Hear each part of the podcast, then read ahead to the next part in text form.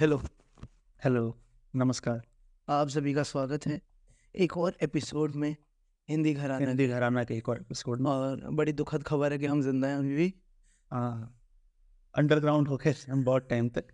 हाँ, वजह अभी नहीं बता सकते, कोर्ट से ऑर्डर है, बहुत मिलीजुली वजह है, कोर्ट से ऑर्डर है, हम नहीं ये डिस्क्लोज कर सकते हैं। तो आज जिस लंबे अरसे के बाद, लंबे समय के बाद आज जिस टॉपिक पे बात करेंगे वो है एक पॉलिटिकल फिगर के बारे में आज बात करेंगे हम। ये किताब है जिस पे आज जिक्र करेंगे, जिसकी बात करेंगे। ज़्यादा पास में लगेगा, वो फोकस नहीं करेगा, फोकस अच्छा यहाँ पे लॉक ठीक है, बस यहाँ से दिखा लो। ओके, ये रही किताब। हाँ। किताब का नाम है Chandrashekhar, the last icon of ideological politics. Hindi में बोले तो चंद्रशेखर, विचारधारावादी राजनीति के अंतिम प्रतीक। हाँ। काफ़ी इंटरेस्टिंग टॉपिक। और लिखी किन्होंने? लिखी है हरिवंश और रविदत्त बाजपेयी ने। रविदत्त बाजपेयी एक बहुत ही जाने माने पत्रकार हैं, जर्नलिस्ट हैं, और हरिवंश हैं वो अभी भी शायद प्रेजेंट में भी राज्यसभा के मेंबर हैं। अच्छा, हाँ, पॉलिटिशियन है। हाँ, पॉलिटिशियन है हरिवंश सिंह करके कुछ नाम है इनका, मैं नाम पूरा नहीं याद कर पा रहा हूँ, पर ठीक है। तो इन दोनों ने ये किताब लिखी है और दोनों ने ही शायद चंद्रशेखर के साथ काम किया है। जो लोग नहीं जानते कि चंद्रशेखर कौन है, और ये मैं इसलिए कह रहा हूँ क्योंकि चंद्रशेखर बहुत फेमस पॉलिटिशियन नहीं है। अच्छा, जितने फेमस नेहरू हैं या जितनी फेमस इंदिरा गांधी हैं, हाँ, या राजीव गांधी, हाँ, उतने फेमस शायद नहीं है चंद्रशेखर। हाँ। और इसका कारण भी इस किताब में लिखा हुआ है, क्यों नहीं है। अच्छा, तो चंद्रशेखर पहले तो कौन है? हमारे 8वें प्रधानमंत्री। अच्छा, हाँ, पूर्व प्रधानमंत्री, हमारे 8वें प्रधानमंत्री थे। 8वें, तो मोदी जी कौन से नंबर के?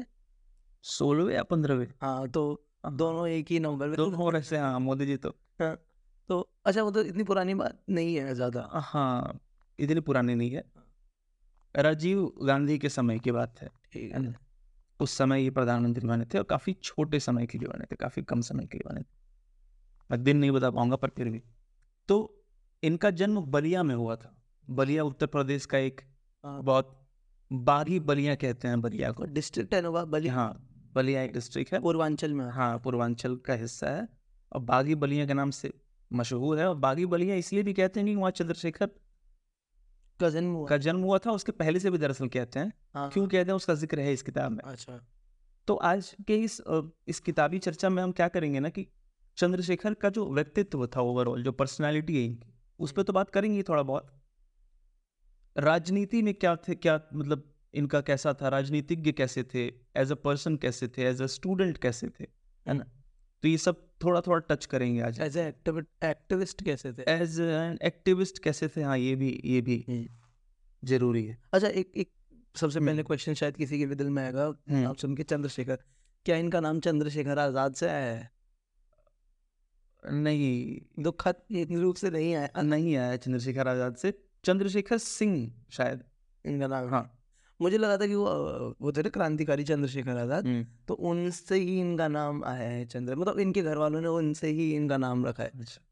कुछ ओपोनेंट्स इनके, राजनीतिक विरोधी, इनको ठाकुरवाद और बाबू साहब की राजनीति भी मतलब इनके साथ जोड़ते हैं। बाबू साहब एक्चुअली उस क्षेत्र में राजपूतों को बाबू साहब कहते हैं। अच्छा, ठीक है, निकनेम मान सकते हो, राजपूतों को बाबू साहब कहते हैं। अच्छा, ठाकुर और अच्छा। हाँ, तो दोनों एक ही बात, अपर कास्ट पॉलिटिक्स करने का। हाँ, तो इन पे वो आरोप लगाते हैं इनके विरोधी कि चंद्रशेखर ठाकुरवाद करते थे, यानी बाबू साहब लोगों की राजनीति करते थे। ठीक है, पर ये बात कितनी सच है, कितनी झूठ है, ये तो किसी बहुत कंटेंट स्कॉलर को ही पता होगा कि क्या है इस, कितनी सच्चाई है। तो बलिया में इनका जन्म हुआ था। पॉलिटिकल साइंस में इन्होंने मास्टर्स किया था। अच्छा, इलाहाबाद यूनिवर्सिटी, जिसको भारत का ऑक्सफोर्ड भी कहा जाता है। हाँ, ठीक है। अच्छा, सबसे ज्यादा प्राइम मिनिस्टर इलाहाबाद यूनिवर्सिटी से आए। हाँ, या पॉलिटिशियंस इलाहाबाद यूनिवर्सिटी से आए, बड़े-बड़े लोग, बड़ी-बड़ी पर्सनालिटीज इलाहाबाद यूनिवर्सिटी। हाँ, प्रेसिडेंट्स, प्राइम मिनिस्टर, सब उनका तो जो एलुमनाई का लिस्ट है, बिल्कुल ना, वो पार्लियामेंट का लिस्ट लगता है। तो लीडर कैसे थे चंद्रशेखर, अगर ये बताया जाए तो मैं एक लाइन पढ़ना चाहूंगा इस किताब की, जो प्रणब मुखर्जी ने लिखी है फॉरवर्ड में। अच्छा, पूर्व राष्ट्रपति हमारे। पूर्व राष्ट्रपति, हाँ, लिखते हैं कि an unquestionable idealist a leader with his fingers on the pulse of people. क्या बात है, तो लोगों के भावनाओं से नब्ज समझते थे वो देश के लोगों की. जमीनी स्तर के नेता थे. जाहिर सी बात है, जो किसानी घर से आता हो, एक ऐसे घर से आता हो जहाँ किसानी होती हो, है ना, तो वो जानता है ना फिर कि अनाज का क्या मोल है और समाज में क्या गरीबी है, जीवन में मुश्किलें और सब कुछ. बिल्कुल. तो और किसी बहुत फेमस ऑक्सफोर्ड या MIT से पढ़े हुए भी नहीं थे, अलाहाबाद यूनिवर्सिटी से ही ग्रेजुएट हैं, है ना. तो ये तो इनका एक फॉर्मल परिचय हो गया.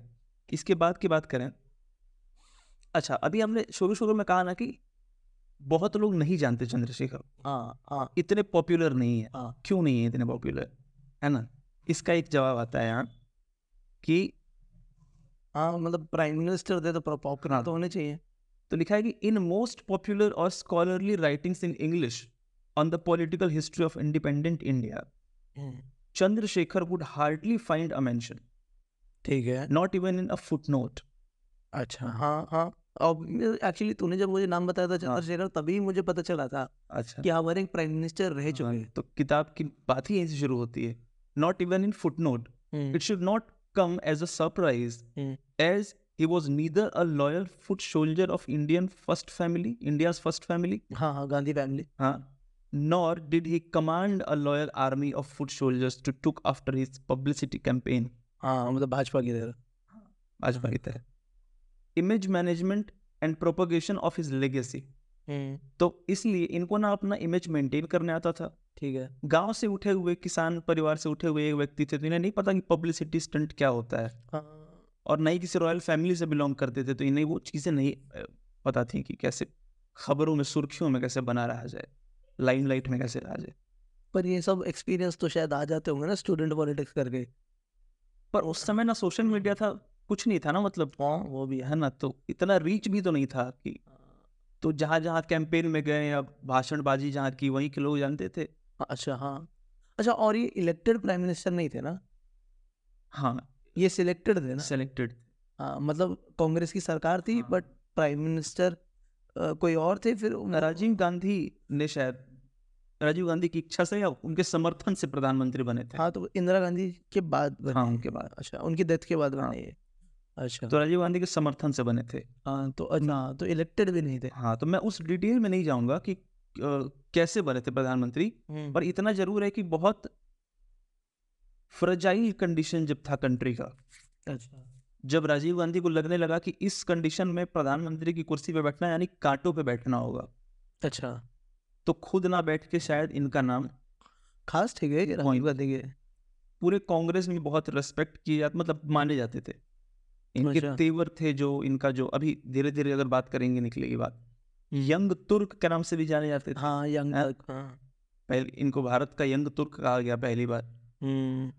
अगर यंग तुर्क के बारे में तो कुछ बताना चाहोगे, यंग तुर्क कहाँ से आया? ये बात मुझे, मतलब यंग टर्क्स मेरे को इस तरीके से पता है, जो जवान जनरेशन होती है और रेवोल्यूशनरी होती है अपने आप में, हर चीज से टकरा के क्रांतिकारी और बस भिड़ने का काम कराता है जिन्हें, तो वो होता है यंग टर्क्स. राजनीतिक सुधार के लिए जो क्रांति करे, प्रगतिशील विचारधारा का हो, वो यंग टर्क होते हैं.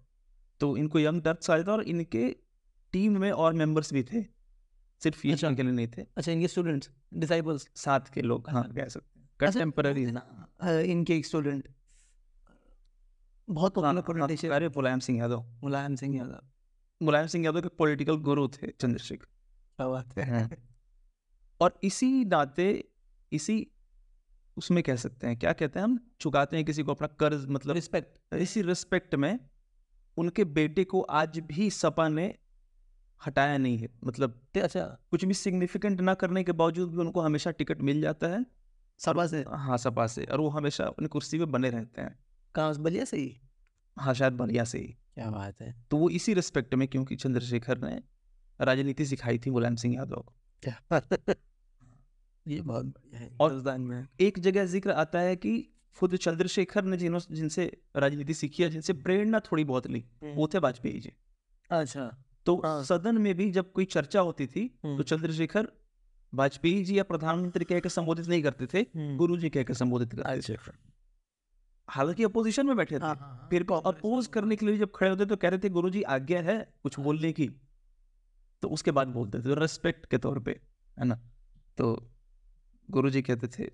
अच्छा, इन्होंने सीखा पॉलिटिक्स जनता दल, उस टाइम जनता दल ही था शायद, प्रजा सोशलिस्ट पार्टी से पहली बार इनकी शुरुआत हुई। अच्छा, प्रजा सोशलिस्ट पार्टी, ये तो छोटी कोई जैसे लोकल पार्टी होगी। नहीं नहीं, उस समय national party, Praja socialist party के तौर पे समाजवादी पार्टी के तौर पे जनरेशन वाइड थी। अच्छा हाँ, तो पहली बार ये बलिया में सेक्रेटरी बने थे। अच्छा, बलिया में जो छोटा सा एक उसका वो था, उसमें सेक्रेटरी के पद पे असाइन किए गए थे। अच्छा, फिर धीरे धीरे स्टेट में आ गए, स्टेट के सेक्रेटरी बन गए, या शायद स्टेट लेवल पे थी ये पार्टी। अच्छा हाँ, स्टेट लेवल पे थी ये पार्टी। अच्छा, और जिन दो लोगों से सबसे ज्यादा प्रेरित थे, इंस्पायर्ड थे ये, वो दो लोग थे आचार्य नरेंद्र देव और राम मनोहर लोहिया। राम मनोहर लोहिया और आचार्य नरेंद्र देव, ये कौन है? इनका भी अभी इंट्रोडक्शन आएगा, आचार्य नरेंद्र देव। ठीक है, तो हाँ, इंस्पायर्ड इन्हीं से थे। आचार्य नरेंद्र देव के इंट्रोडक्शन में अभी बहुत इंटरेस्टिंग एक बात आएगी, उससे पहले आचार्य नरेंद्र देव के बारे में पढ़ते हैं। Chandrasekhar was greatly influenced by Acharya Narendra Dev and was a worthy inheritor of his legacy. ठीक है। Acharya ji was recognized as the most learned exponent of Marxism in India, an authority on Buddhism and an exceptional scholar of Tantra. अच्छा, क्या diversity CV है, Marxism, Buddhism, Tantra. Jawaharlal Nehru referred to Acharya ji as one of the two living encyclopedias, the other being Maulana Abul Kalam Azad. Chandrasekhar always believed that no matter how hard he tried, he could never become like Acharya Narendra Dev. पर ये तो मतलब कमाल ही सीधी है वैसे देखा जाए, आचार्य बहुत यूनिक था, क्योंकि मार्क्सिस्ट मोस्टली वो लोग जो ऐसा सब मानते हैं कि religion is the opium of the society and all, ये तो बकवास है। एंड सडनली ये बुद्धिज्म की अथॉरिटी भी है और तंत्र। हाँ, मतलब ये तो एकदम ही आउट ऑफ बॉक्स है ना, बहुत डाइवर्सिटी। हाँ, और इंसाइक्लोपीडिया भी कहते हैं लोग इन्हें। हाँ, नेहरू जी कहते थे इंसाइक्लोपीडिया। अच्छा, एक बात, चंद्रशेखर जी की पॉलिटिकल आइडियोलॉजी समाजवाद थी, हमेशा रही। हाँ, आइडियोलॉजी। तो ये मतलब समाजवाद के बारे में इस किताब में कुछ है कि पॉलिटिकल समाजवाद के बारे में नहीं है इस किताब। अच्छा, कम है मतलब, है ना, समाजवाद के बारे में कम है। हाँ, पर वैसे देखा जाए सेंस भी बनाता है चंद्रशेखर जी का समाजवादी होना, कि गरीब घर से आए, किसानी वाले, खेती वाले घर से, बहुत अति पिछड़े घर से, किसी बात से मतलब वो होता है ना, क्या कहते हैं, भाव होना। हाँ, दूसरे के लिए कि अरे आम लोग सब बराबर। हाँ, और सबका भला। बिल्कुल, तो वो ऑब्वियसली उनके अंदर ज्यादा होगा कंपेयर टू समवन जो बहुत अमीर घर से आ रहा है। जैसे बाबा साहब के अंदर भी ये बात थी। हाँ, है ना। इवन मोस्टली हम उस टाइम के पॉलिटिशियन समाजवादी थे, सोशलिस्ट ही थे। इवन नेहरू भी कहीं ना कहीं सोशलिस्ट। हाँ? बहुत अमीर घर से आते थे। सही बात, बहुत ज्यादा अमीर घर से, पर वो सोशलिस्ट देखा जाए जो भी थोड़ा विचारशील था उसको लगता था ना कि बराबरी हर जगह होनी चाहिए। हाँ हाँ, तो हाँ, और ऑब्वियसली जब एक कंट्री इंडिपेंडेंस मांग रहा है तो एक्चुअली में क्या मांग रहा है कि हम गोरों के बराबर हैं। बराबर है, तो ऑब्वियसली टेक्निकली अपना भी सोशलिस्ट हो ही जाएगा। अच्छा, यहाँ एक मैं थोड़ा सा विषयांतर दूसरे उस पर जाना चाहूंगा। यहाँ कंट्री इंडिपेंडेंट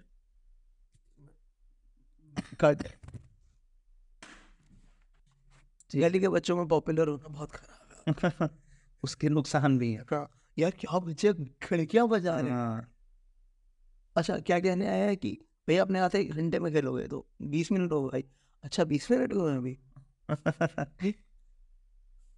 चलो, तो हम कहाँ थे अभी? हाँ हाँ, तो विषयांतर हो। हाँ, विषयांतर करूंगा थोड़ा सा, मैं सब्जेक्ट चेंज करूंगा। यहाँ इंडिपेंडेंस की बात आई तो एक ना लेख है,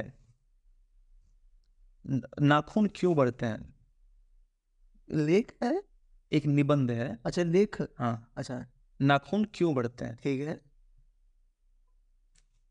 पाप हो जाएगा उससे अगर मैं गलत नाम बता दूंगा, पर फिर भी शायद हजारी प्रसाद द्विवेदी ने लिखी है। ठीक है, ठीक है, नाखून क्यों बढ़ते हैं। हाँ, नाखून क्यों बढ़ते हैं, बहुत अच्छा निबंध है हिंदी का। उसमें वो बताते हैं ना कि इंडिपेंडेंस जो है, इंडिपेंडेंट वर्ड जो है, इंडिपेंडेंस, उसका मतलब क्या है, नॉट डिपेंडेंट ऑन एनीवन, है ना।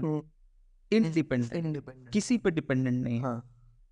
पर अनफॉर्चुनेटली हिंदी भाषा में अच्छा हम उसका ठीक ठीक अनुवाद नहीं कर पाए। तो हम इंडिपेंडेंस को क्या कहते हैं? स्वतंत्रता। हाँ, स्वतंत्र, स्वतंत्र, स्वतंत्र या स्वाधीन, स्वाधीन, स्वाधीनता दिवस या स्वतंत्रता दिवस। हाँ, ये दोनों ही गलत है। इंडिपेंडेंट का मतलब हुआ किसी पे डिपेंडेंट, किसी पे डिपेंडेंट नहीं। पर इन दोनों वर्ड में स्वतंत्र में स्व खुद पे डिपेंडेंट और स्वाधीन में स्व अधीन, खुद पे डिपेंडेंट, स्व के अधीन, अपने ही अंडर। हाँ, अपने ही अंडर, अपने ही कंट्रोल में। तो इंडिपेंडेंट का ठीक ठीक अनुवाद हिंदी में नहीं है। अच्छा, ये बात कब है ना। हाँ, इसको वो जोड़ते हैं हमारे विचारधारा से, हमारी संस्कृति से और शायद वेस्ट के इन्फ्लुएंस से। अच्छा, है ना, उस निबंध में इस अच्छा इंडिपेंडेंस पूरे आइडिया को। हाँ, नहीं, हमारे इस स्वाधीन, हमारे इस मतलब इस टर्मिनोलॉजी को कह सकते हैं। अच्छा, इन दोनों की हम ऐसा क्यों सोचते हैं, स्वाधीन क्यों सोचते हैं? अच्छा, है ना, क्या बात है। तो रिकमेंडेशन एक और हो गया एक्स्ट्रा। हाँ, नाखून क्यों बढ़ते हैं, बहुत इंटरेस्टिंग निबंध है, बहुत अच्छा निबंध है, आंखें खोलने वाला निबंध है। पढ़ना शुरू करते हैं। तो हाँ, तो हम बात कर रहे थे कि कहाँ थे? चंद्रशेखर जी की लाइफ हो गया, स्टूडेंट पॉलिटिक्स, बलिया में सेक्रेटरी। ठीक है, एज अ पर्सन चंद्रशेखर कैसे थे? इसमें एक कहानी आती है छोटी सी। एक बार चंद्रशेखर बनारस आ रहे थे। हाँ, ठीक है, ठीक है। किसी बलिया से बनारस पास ही है ना, बलिया से नहीं आ रहे थे एक्चुअली, शायद दिल्ली से आ रहे थे। अच्छा, ठीक है। तो एक कोई इनका वो था, सभा थी, कोई संबोधित करना था। ठीक है। तो इन्होंने अपने सेक्रेटरी या पीए से कहा कि सारनाथ गेस्ट हाउस में रुकते हैं थोड़ी देर के लिए, रात बिताने के लिए। सारनाथ वही जगह है जहाँ बुद्ध ने पहली बार सरमन दिया था, ज्ञान दिया था। हाँ, ये बनारस में है, बनारस के आउटस्कर्ट्स में है सारनाथ। ठीक है। तो वहाँ गेस्ट हाउस में गए रुकने के लिए। तो अब इतने बड़े नेता हो गए हैं चंद्रशेखर, दिल्ली पहुंच गए, बहुत बड़े नेता हो गए। पर क्योंकि बहुत पिछड़े घर से आते हैं, गरीब थे पहले, तो समझते हैं कि गरीब और आम लोगों की सोच क्या होती है, वो कैसे सोचते हैं। जब गेस्ट हाउस में जाते हैं तो गेस्ट हाउस का जो अटेंडेंट होता है, गार्ड जो होता है, उसका नाम होता है सरयू। तो वही गरीब आदमी होता है।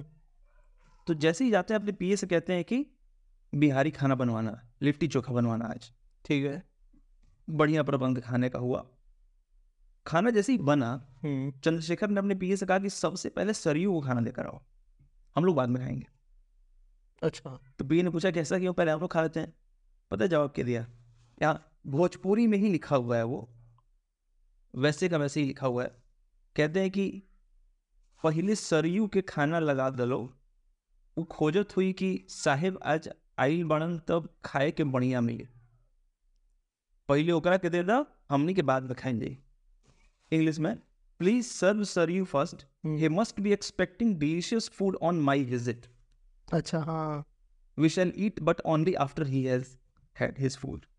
अच्छा। तो क्योंकि वो गार्ड है तो वो सोच रहा है कि अरे साहब आया तो आज बढ़िया खाने को मिलेगा, तो पहले उसको दो, हम तो रोज बढ़िया खाते हैं ना, और उसको रोज बढ़िया खाने को नहीं मिलता है। क्या बात है, ठीक। अच्छा है। तो ये एज अ पर्सन एक छोटा सा एक्सप्लेनेशन था। और बातें करें अगर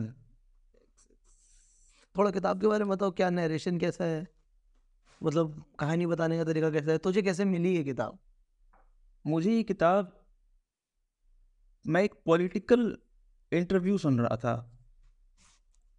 शायद वही ललन टॉप पे, सौरभ द्विवेदी का ही हुई, उन्होंने उसमें रिकमेंड करा था कि जो पॉलिटिक्स में जो लोग आना चाहते हैं, जो एस्पायरिंग कैंडिडेट्स है पॉलिटिक्स के, जो पॉलिटिक्स पढ़ रहे हैं, जो एज अ सब्जेक्ट पॉलिटिक्स को पढ़ रहे हैं। ठीक है। तो पॉलिटिक्स, रॉ पॉलिटिक्स क्या होती है, आइडियोलॉजिकल पॉलिटिक्स क्या होती है। क्योंकि आजकल के जितने नेता हैं वो पर्सन सेंट्रिक पॉलिटिक्स करते हैं। अच्छा, हाँ, मतलब है ना, अपने अराउंड, या फिर मेरी सरकार बनी है, हाँ, मैं सरकार पे बना रहा हूँ, मेरी इज्जत रहे। हाँ, पर एक्चुअल में सरकार होना, लीडर होना कैसे, क्या होता है, मतलब सबको, पूरे देश को देख के कैसे पॉलिटिक्स की जाती है, वो अगर सीखना है, वो अगर जानना है, तो चंद्रशेखर को पढ़ना अनिवार्य है, जरूरी है। अच्छा, ठीक है। तो वहां से मुझे ये मिला था कि पॉलिटिक्स एक आइडियल पॉलिटिशियन।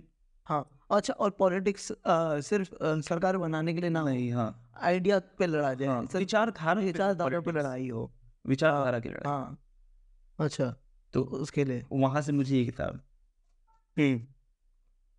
और मतलब बाकी इसके नरेशन के बारे में, नरेशन अच्छा ही है, ज़्यादातर इनके लाइफ के किस्से हैं, मतलब कुछ भी बाहर का नहीं है, कुछ भी ऐसा नहीं है कि गढ़ा गया हो, मतलब सब कुछ ऐसे लिखा हुआ है कि जिस फर्स्ट हैंड एक्सपीरियंस है किसी का।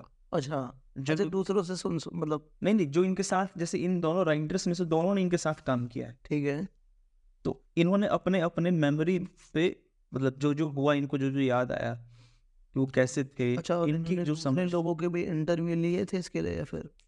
हाँ इंटरव्यूज लिए थे। अच्छा, जो जो लोग इनके करीब थे उन सबके इंटरव्यूज, ठीक है। हाँ और अच्छा, और जैसे मतलब जैसे बायोग्राफीज होती है तो कभी कभी तुम पढ़ते हो और कभी कभी ऐसा लगता है कि इमेज वाइट वॉश कर रहे हैं। हाँ है ना, फिल्मों में भी होता है और फिर किताबों में भी होता है, बहुत सारी बायोग्राफीज होती हैं जो सिर्फ वाइट वॉश करती है इमेज को, कि किसी इंसान को इतना बेटर दिखाती है एक्चुअली वो है ही नहीं। जैसे मैं एक किताब पढ़ रहा था, वो संजीव कुमार है ना जो एक्टर, उनके ऊपर वो बायोग्राफी है, उसका नाम है एक्टर ऑफ एक्टर्स, ठीक है, तो मैं पढ़ रहा था, पूरा किताब पढ़ी मैंने। अच्छा, उस किताब के हिसाब से ना संजीव को पूरी दुनिया के बेस्ट इंसान थे, संजीव कुमार बेस्ट इंसान थे, सबसे बड़े दानवीर थे और बहुत कैरेक्टर वाले इंसान थे। बट एक्चुअली में जब तुम संजीव कपूर, अच्छा संजीव कुमार, अच्छा इसमें इंटरव्यूज नहीं थे इस किताब में किसी के भी, मोस्टली उस किताब में कम इंटरव्यूज थे, क्लोज वंस के थे इंटरव्यूज, जैसे फैमिली के लोगों के, भतीजों के, भांजियों के, इन सब के इंटरव्यूज थे। तो इसको उसको पढ़ते थे तो लगता है कि वाह संजीव कुमार से अच्छा कोई इंसान ही नहीं हुआ था, सबसे कमाल एक्टर हुए थे, एक्टर अच्छे थे संजीव कुमार, बहुत अच्छे थे एक्चुअली, पर as a personal as a human being वो कितने अच्छे थे उसमें ज्यादा ही वाइट वॉश कर रखा है। एक पॉइंट भी तुम्हें पढ़ के लगा कि ये अब अनबिलीवेबल हो रहा है। हाँ हाँ हाँ, तो जब मैंने गूगल वैसे ऐसे विकीपीडिया पे और सोर्सेस से न्यूज आर्टिकल्स ऐसे क्रॉस करा ना, तो पता चला कि बहुत कहानियाँ झूठी है या फिर डाला ही नहीं है, क्योंकि इतने अच्छे नहीं थे Sanjeev Kumar as a human being. मतलब बहुत लोग कह रहे हैं कि वो और तो बैकग्राउंड इतने अच्छे नहीं थे, अपनी एक्ट्रेसेस के साथ बहुत बदतमीज और बहुत एरोगेंट थे एक तरह से, तो उस सब पार्ट को उन्होंने हटा ही दिया, डिलीट करा, और एक तरह से सकते कि ना वाइट वॉश फील्ड जा करके बिल्कुल। हाँ वाइट वॉश इमेज आ गई। तो इस किताब में कुछ, इस पे आने से पहले ना अभी एक्टर की बात हो रही थी, मैं देख रहा था किसी कोई बॉलीवुड की बहुत फेमस पुरानी एक्ट्रेस है, वो कह रही थी कि अगर आप कहते हैं कि आप बॉलीवुड को पसंद करते हैं, आपने बॉलीवुड की बहुत सी फिल्में देखी हैं, या आपको बॉलीवुड का कॉन्सेप्ट तरीका अच्छा लगता है काम करने का, पर आपने दिलीप कुमार की फिल्में नहीं देखी हैं, तो आपकी सारी बात गलत। हाँ तो हाँ, दिलीप कुमार तो मतलब पहले एक्टर थे, एक्टर थे ना जो, हाँ सुपरस्टार जैसे वहाँ पे पहुंच गए, अच्छे एक्टर थे। तो वो कह रही थी कि आप फिर बकवास कर रहे हैं, पहले जाइए देख के दिलीप कुमार को, एक्टिंग क्या होती है आपको पता चलेगा। और वो पूरा मेलोड्रामा वाला एक्टिंग और सीरियस एक्टिंग उन्होंने एक तरह से स्टार्ट करा सही से। तो हाँ, तो इसमें ऐसा कुछ है जो इसको पढ़ के ना ऐसा नहीं लगेगा कि वाइट वॉश करने की कोशिश की गई है, क्योंकि तुम इस पूरी किताब को पढ़ने के बाद जो कंक्लूजन निकालोगे वो यही निकालोगे, ये आदमी आदमी की हैसियत से बहुत बढ़िया है, मतलब एज अ पर्सन। अच्छा, तुम एज अ पर्सन फैन हो जाओगे इस आदमी के। हो सकता है कि तुम पॉलिटिकल एंगल से बुराइयां निकाल दो, ठीक है, कि पॉलिटिकली सक्सेसफुल नहीं थे या पॉलिटिकली बहुत अच्छे नहीं थे, है ना, पर फिर वो भी बात है ना कि जो सत्य बोलेगा हमेशा, जो हमेशा सच बोलेगा, जिसको डिप्लोमेसी नहीं आएगी, तो कहीं भी खड़े होकर रॉ ट्रूथ बोलेगा। हाँ तो वो नहीं चलता है ना। हाँ ऑब्वियसली, हाँ ये है ना, तो उस टाइप का कुछ इमेज था। अच्छा ये तो ठीक है, बट जैसे मैंने जैसे एक तो नहीं बताया था मुझे इस किताब से कि इनका एक आइडिया था कि बनूंगा तो सीधा प्राइम मिनिस्टर बनूंगा।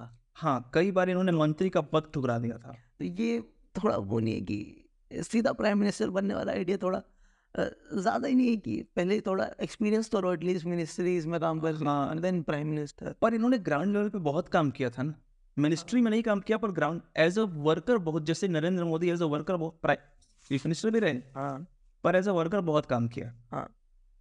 हाँ बट तो वैसे ही है, मतलब ग्राउंड लेवल की सच्चाई बंदे को पता है, पर वो होता है कि जैसा मिनिस्ट्रीज में काम मिनिस्टर करने का वो ब्यूरोक्रेसी सब आता है, वो थोड़ा सा तो ये मेरे को उनका आइडिया थोड़ा ज्यादा लगता है। पर ये आइडिया एक्चुअली पता है कहाँ से आता है? कहाँ से? इनकी पर्सनैलिटी ट्रेट ही हो रही थी। अच्छा, हमेशा तेवर में रहना, अच्छा झुकना नहीं, तो बागी रेबेलियन, इनका जो पर्सनल कोर में वही था, रेबेलियन कोर था इनका। तो वही सी बात भी आती थी किसी मंत्री मंत्रालय नहीं, अच्छा बाली प्रधानमंत्री से, है ना। अच्छा, तूने किताब पूरी पढ़ी है, एक कहानी चंद्रशेखर की लाइफ से इस किताब में जो है, तुझे लगता है वाह ये अगर ये कहानी मैं किसी को बताऊंगा ना तो फिर वो ये किताब जरूर पढ़ेंगे? मैं पढ़ देता हूँ। डायलॉग एक कन्वर्सेशन है इंदिरा गांधी और चंद्रशेखर की भी। थोड़ा बैकग्राउंड पहले कि क्या हुआ है। हुआ ये है कि चंद्रशेखर अभी अभी कांग्रेस ज्वाइन किए हैं, ठीक है जनता पार्टी छोड़ के, एक्चुअली छोड़ के नहीं, जनता पार्टी टूट गई। अच्छा हाँ, तो ये ज्वाइन कर लिया, कांग्रेस ज्वाइन कर लिया। कांग्रेस ज्वाइन करने के बाद क्या हैसियत रही होगी? एक वर्कर की हैसियत, एक पार्टी वर्कर की हैसियत रही होगी, है ना, कोई खास पद नहीं। और इंदिरा गांधी कौन? प्रधानमंत्री, पार्टी की सबसे बड़ी नेता। तो एक बार ऐसा संयोग बना कि इनको मिलने का अवसर मिला, और ये जान नहीं रहे थे मिलने, कुछ लोगों के रिक्वेस्ट पे है, ठीक है, कि गांधी जी ने आपके बारे में सुना है, एक बार कह रही थी कि आपसे बात करना चाहेंगे, देखो चल लीजिए, बैठी हैं बाहर। हाँ। तो कुछ इनफॉर्मल टॉक हो जाएगा, ठीक है। तो पहले कह रहे थे कि अरे ठीक है नहीं, पर फिर उठ के गए कि चलो बात कर लेते हैं। तो वहां पहुंचे हैं और बातचीत शुरू हुई है। देखो बातचीत क्या है। इंदिरा गांधी, क्योंकि पहले से इंदिरा गांधी ने सुना हुआ है इनके बारे में कि किस तरह का नेता है, क्या सोच विचार रखता है। इंदिरा गांधी पूछती हैं, do you consider Congress party a socialist unit? ठीक है, चंद्रशेखर कहते हैं कि no, I do not believe that Congress is a socialist organisation, though some people believe so. ठीक है, हाँ अभी भी करते हैं कुछ लोग। इंदिरा गांधी कहती हैं, then why did you join the Congress? Chandrashekhar, do you wish to know the truth? ये वर्कर है माटी का। Indira Gandhi, indeed I do. Chandrashekhar, I dedicated 13 years of my life to the PSP, Praja Socialist Party, and worked with all my capabilities and honesty. I tried my best to steer the party towards socialist path. However, after working for a long time with the party, I realized that its organization was in disarray and the party itself was disoriented. Achha. It dawned upon me that nothing substantial can be achieved in this scenario, and considering Congress to be a major political force, I decided to join the party and work for those objectives. क्या होगा? ठीक है। इंदिरा गांधी कहती हैं, what would you like to do now that you are here? Chandrashekhar, I would like to steer the Congress party towards true socialism. ठीक है। Indira Gandhi, and if you don't succeed? Question mark. Chandrasekhar, I will endeavor to break the party. For I believe that unless Congress is fragmented, no new kind of politics can emerge in this country. My first effort would be to bring socialism to the party, but if I fail, there will be no option left other than to ensure its disintegration. Indira Gandhi, I am simply asking you certain questions and this is how you respond to me. Chandrasekhar, if you are asking me questions, my answers will be directed to you. Achha. Indira Gandhi, what do you mean by breaking the party? What can be achieved by this? Chandrasekhar, Congress has morphed into a big banyan tree.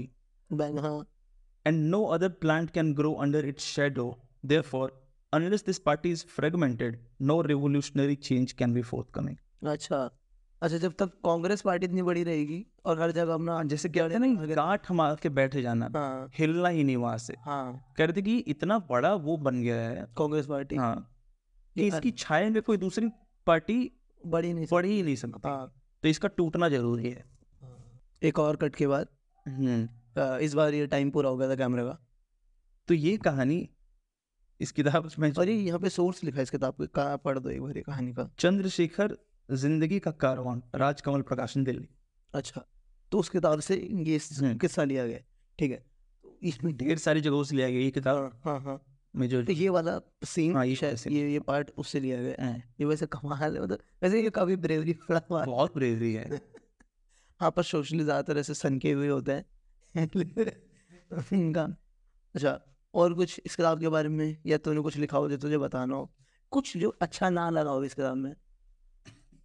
ऐसे तो याद करना बहुत मुश्किल है अभी तुरंत। तो क्योंकि मैंने पूरी किताब वो नहीं की। अच्छा, एक छोटी सी बात ये भी है ना कि 1955 में पीएसपी प्रजा सोशलिस्ट पार्टी टूट गई थी, ठीक है, दो हिस्सों में बट गई थी। तो दो लोग उस पार्टी को चला रहे थे, दो बड़े बड़े लोग, राम मनोहर लोहिया और आचार्य नरेंद्र देव। अच्छा, दोनों बड़े बड़े लोग, कोई एक दूसरे से कम नहीं। पार्टी टूटती है तो जाहिर सी बात है दो गुटों में बटेगी। हाँ, तो वर्कर भी इधर उधर, एक को लीड करेंगे लोहिया साहब, एक को लीड करेंगे आचार्य जी। तो अब चंद्रशेखर भी एक बड़े उभरते हुए उसमें थे, मेंबर थे और दोनों को उम्मीदें थी चंद्रशेखर से कि चंद्रशेखर मेरे पास आएगा। हाँ, लोहिया को भी और आचार्य को। और चंद्रशेखर ने आचार्य जी को चुना। अच्छा, लोहिया के साथ नहीं गए। क्यों? क्योंकि लोहिया जी के साथ इनके हमेशा से मतभेद रहे। अच्छा, उनकी विचार से, उनके तेवर से, क्योंकि दो आग नहीं एक साथ रह सकते ना।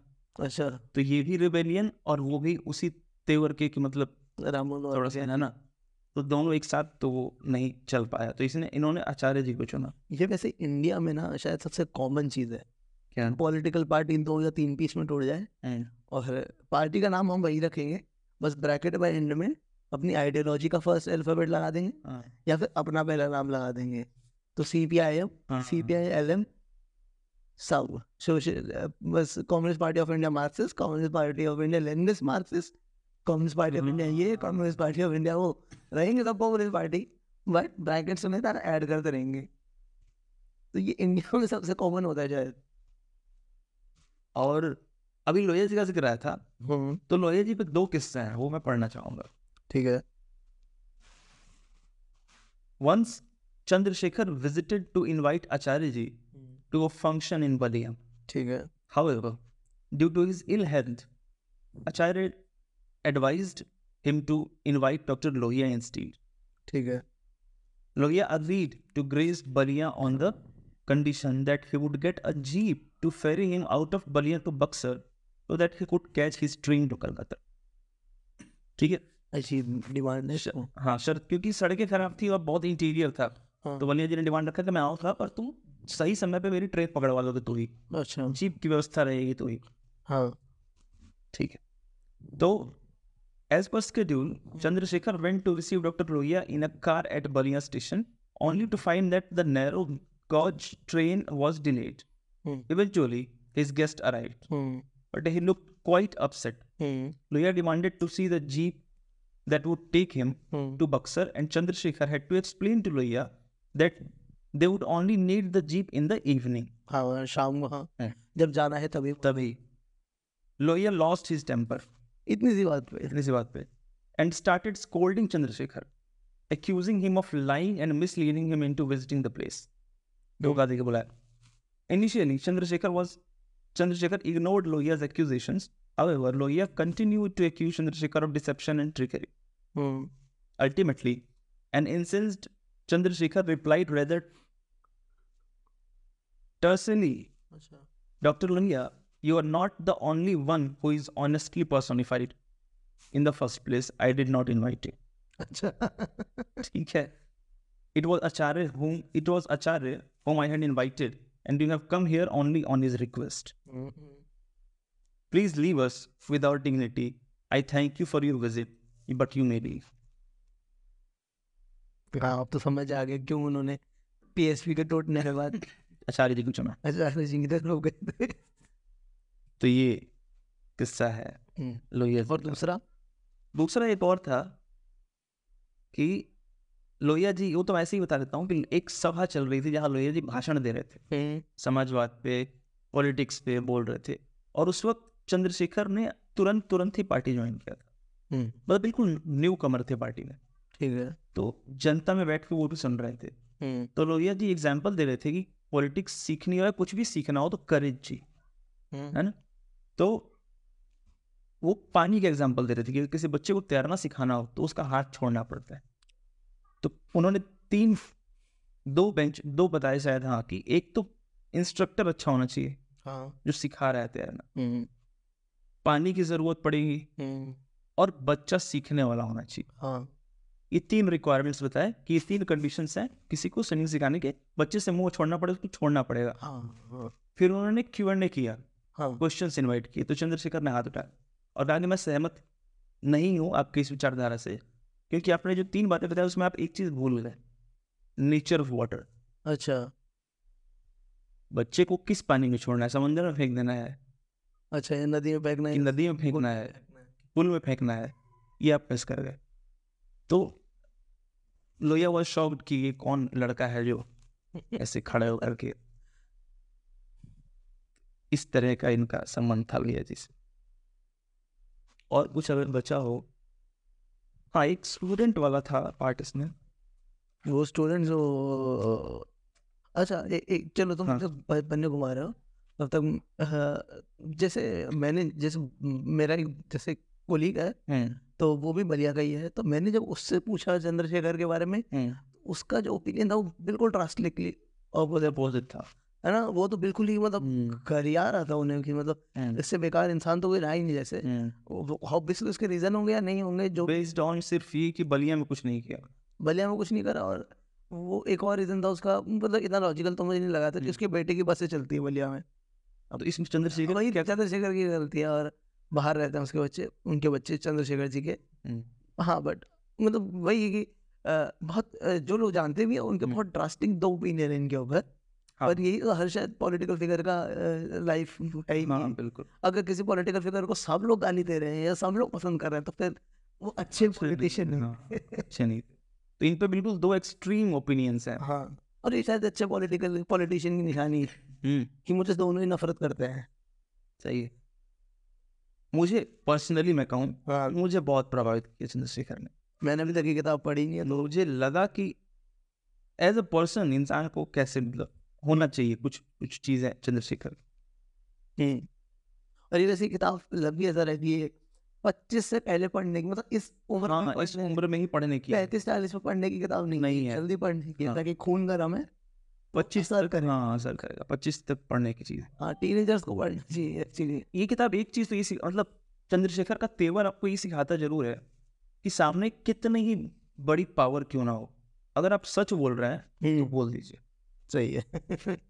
अगर आपको लगता है कि आप जो बोल रहे हैं वो सही है, हाँ, तो सामने प्रधानमंत्री खड़े हों और हाँ मतलब रिस्क कुछ भी हो, कुछ भी रिस्क हो, हाँ बट सच सबसे इम्पोर्टेंट, सच इम्पोर्टेंट है, सच बोलना इम्पोर्टेंट है। ठीक है, तो ये तो सिखाते हैं चंद्रशेखर।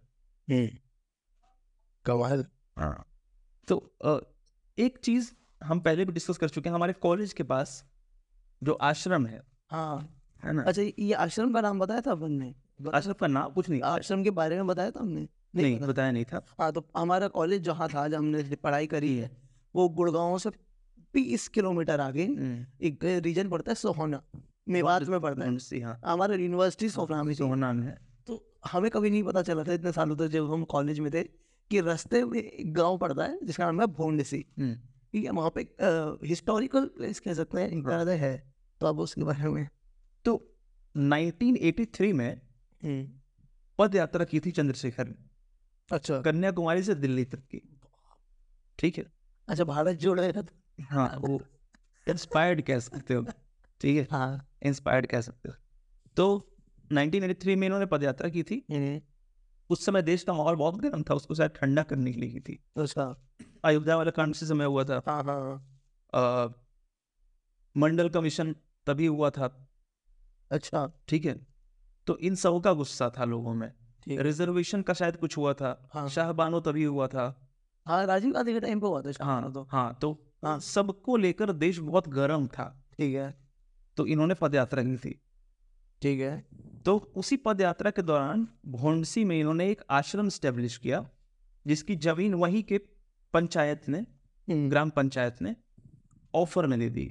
अच्छा, 600 एकड़ के करीब क्या ऑफर कर दिया इनको कि आप बनाइए अपना आश्रम, यहीं रहिए। तो काफी टाइम तक वो वहां रहे, और वहां रहने का एक कारण लोग कहते हैं कि अयाशी की वहां रह के बहुत बड़ी जमीन पे, पर जो चंद्रशेखर ने अपने मुंह से कहा है अपने इंटरव्यू में, जब जर्नलिस्ट ने पूछा कि आपने क्यों इतना बड़ा वो बनाया और वहां रहने का निर्णय किया, आप घर भी तो जा सकते थे, तो उन्होंने कहा कि एक पूर्व प्रधानमंत्री जो राष्ट्रीय राजनीति में पिछले दशकों से, कई दशकों से सक्रिय रहा हो, उसका दिल्ली के करीब रहना जरूरी है।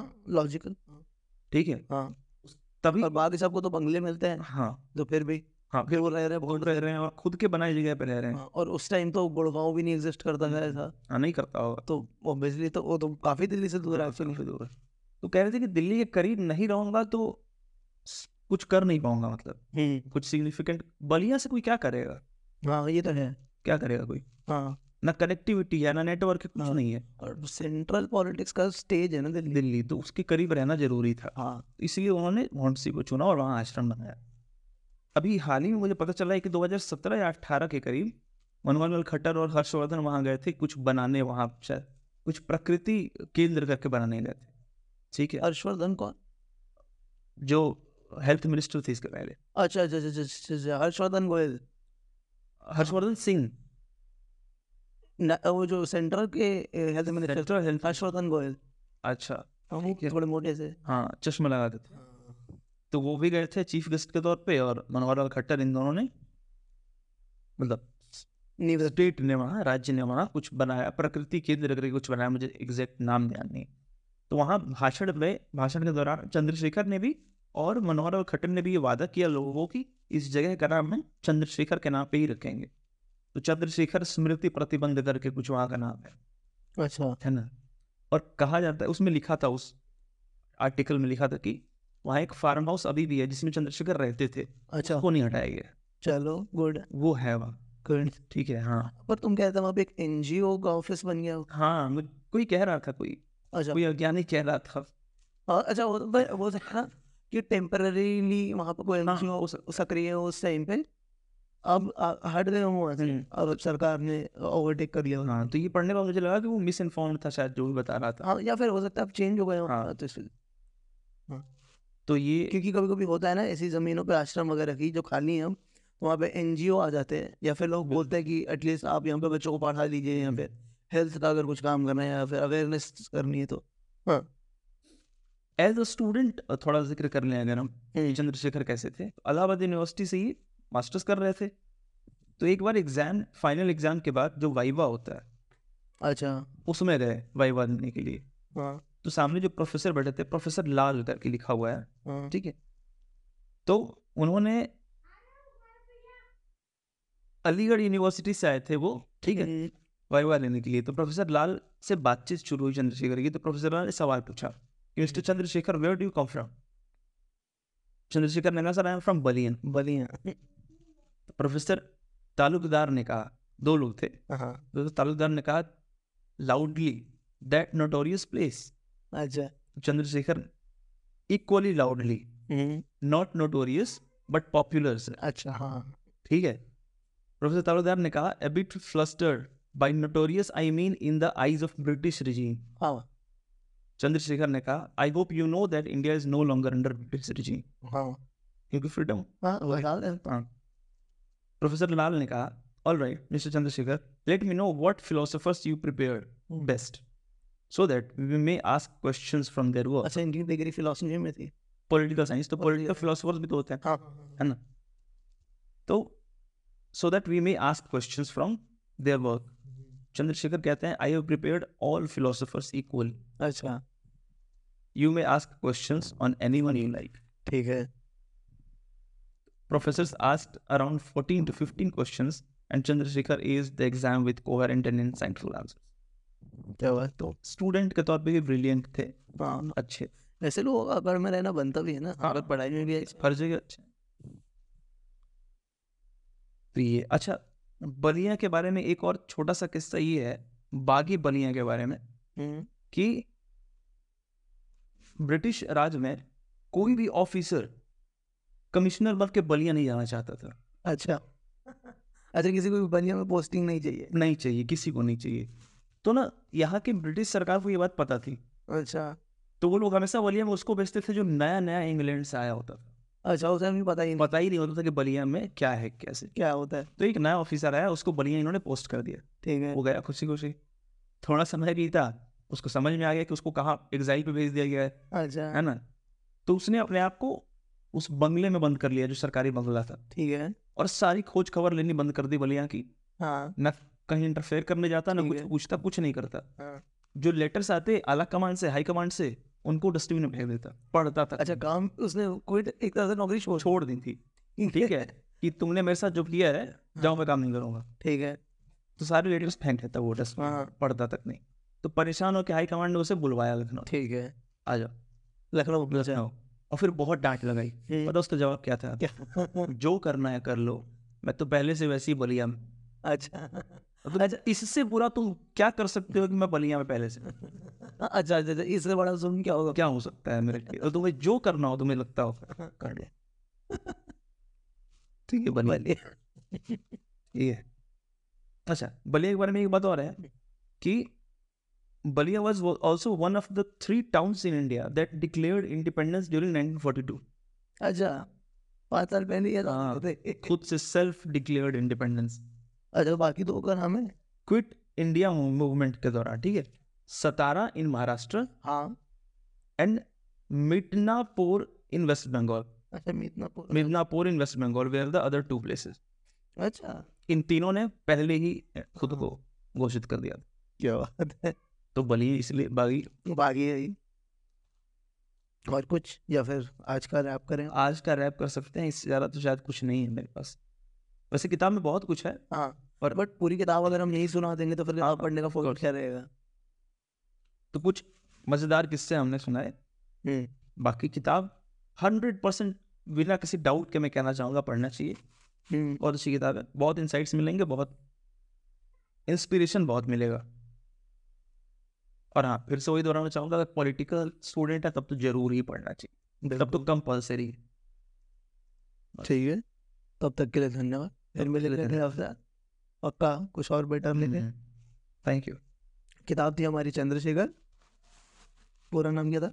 Chandrashekhar the last icon of ideological politics by Harivansh and Ravidatt Bajpai. Thank you.